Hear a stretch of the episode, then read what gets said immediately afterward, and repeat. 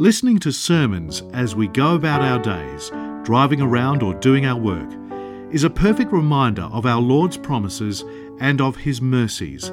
This is the mission of Upper Room Media to make the Word of God accessible to anybody and everybody. In the name of the Father, Son, and the Holy Spirit, one God, Amen. So today we hear about the concept of a blasphemy against the Holy Spirit, and we hear about um, how it can never be forgiven. And so we ask ourselves, how can we have a sin that can never be forgiven? And the reality is, if you have a sin that is not recognized within myself, then it can never be forgiven. If I have within my heart a feeling that I am righteous and other people are sinners and I am the righteous one, how can I ever be forgiven of this sin? And this is blaspheming the Holy Spirit because the Holy Spirit teaches me that I am the worst of all sinners, me personally, and everyone else is a son and daughter of God, and I make excuses for them and I elevate themselves, I elevate them and recognize in myself that I am the chief of all sinners. And if I have if I don't have this understanding in my heart, then how can I ever be forgiven? How can I ever come to God in a state of repentance when I don't have any repentance in my heart? All I have is hardness, and I stand before God saying, I'm pretty good. I don't need you. I've done it all pretty much by myself, and I'm good. And this hardness of heart, this feeling that I am good and others are bad, that I don't need repentance, is the worst thing that can happen in our spiritual life. And it's the worst thing because it breeds division. And this is what Jesus was talking about. A kingdom divided against itself cannot stand. When I come before God and stand in this lie that I am righteous, that I don't have many sins, that I'm pretty good, I'm a good person, but yet I condemn the world around me when I see something on social media, when I hear something in the news, I say, What a bad person. How could they have done that? Then I have bred division in my life, and this is the mother of all sins. In any enterprise, division is 100% fatal. There has never been a church, there has never been a company, there has never been a family that is successful when there is division. And if you look at the readings throughout the day, they speak of all of the dangers of division. In the Pauline, it says that none of you may be puffed up on behalf of one against another. Who makes you differ from one another? Or what do you have that you did not receive? He's saying you cannot be puffed up. I'm better than you on behalf of one against another. And in the Catholic epistle, he says, There will be people who will secretly bring in destructive heresies, even denying the Lord who brought them, and many will follow the destructive ways because of whom the way of truth will be blasphemed. I am the one who brings in secretly destructive heresies when I come in and I sow division. It's not as though I'm going to teach bad doctrines about Jesus and the Trinity and theology, but I am bringing in destructive heresies when I come in and I breed and I sow division. When I talk about someone, when I argue and push my agenda, when I'm convinced in myself that I am right and I have to fight this cause and it breeds division, I am the one who brings in destructive heresies. And in the Acts, it says the Jews caused an unrest by stirring up division against the apostles. They whipped up a frenzy and led to all sorts of problems. And I do this. I whip up a frenzy in my service, in my family, when I sow division, when I gossip, when I talk, when I put down. I whip up a frenzy against other people and against the service and against my house. And this is me who's doing it. We don't read the Bible and say, oh, that's what they did back then. We read the Bible and say, this is what I am doing now. This is how I'm behaving today. I'm bringing in division and destructive heresies. So, what are the forms of division? Well, we look at it from a larger perspective. We have divisions in churches.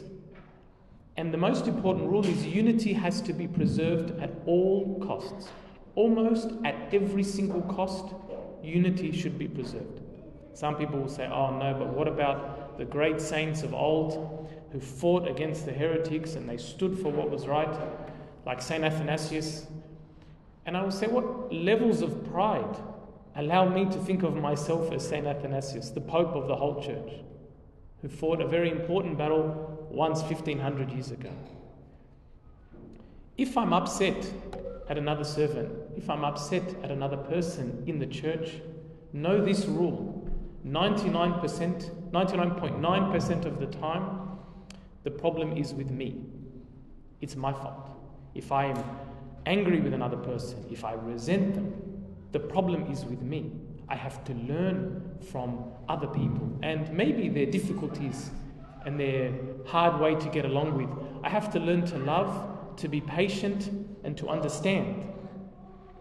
If I lose my temper, if I get angry, if I gossip about other people, regardless of what they have done to me to provoke me to that end, I answer before my God.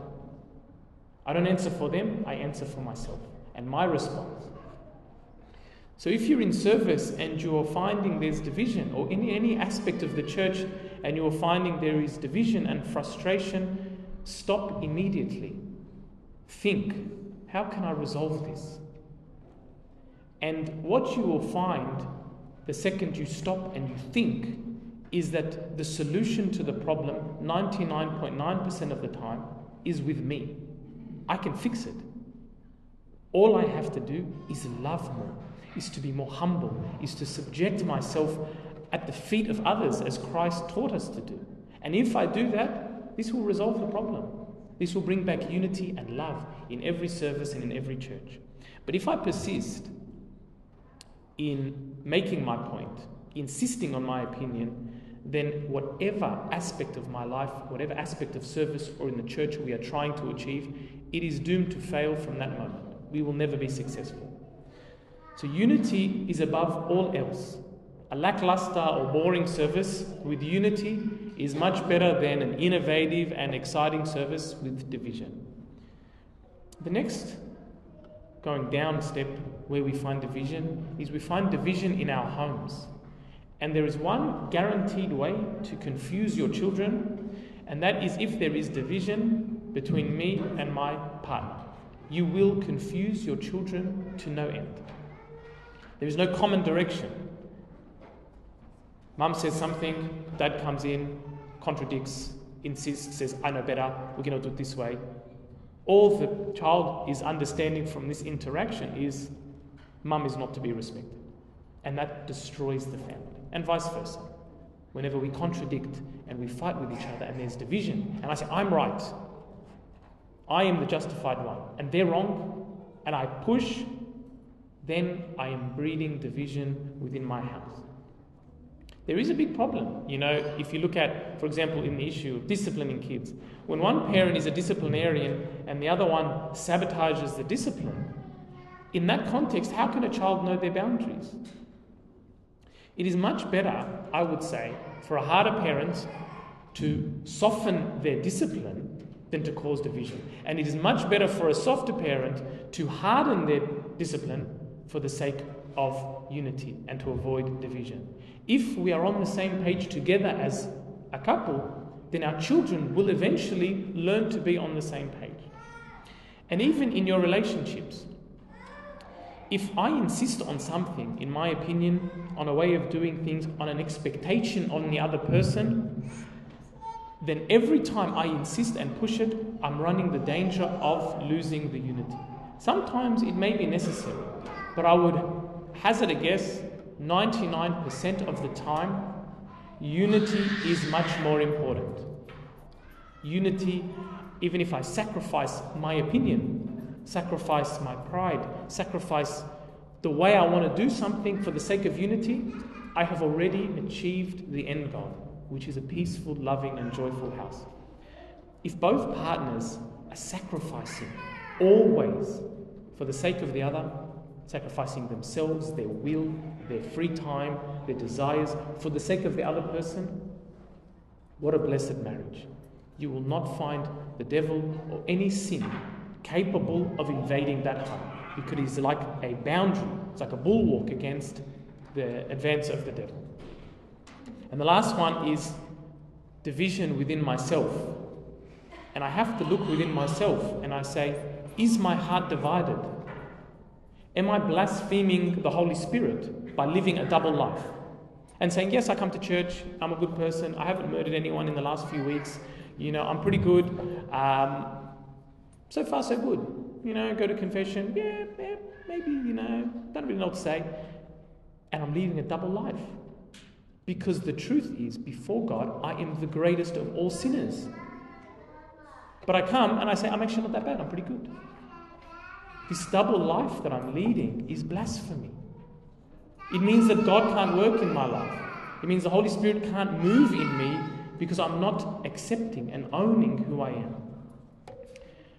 What I'm trying to do is stay in the church, alleviate my conscience that way, but my heart is traveling all over the world.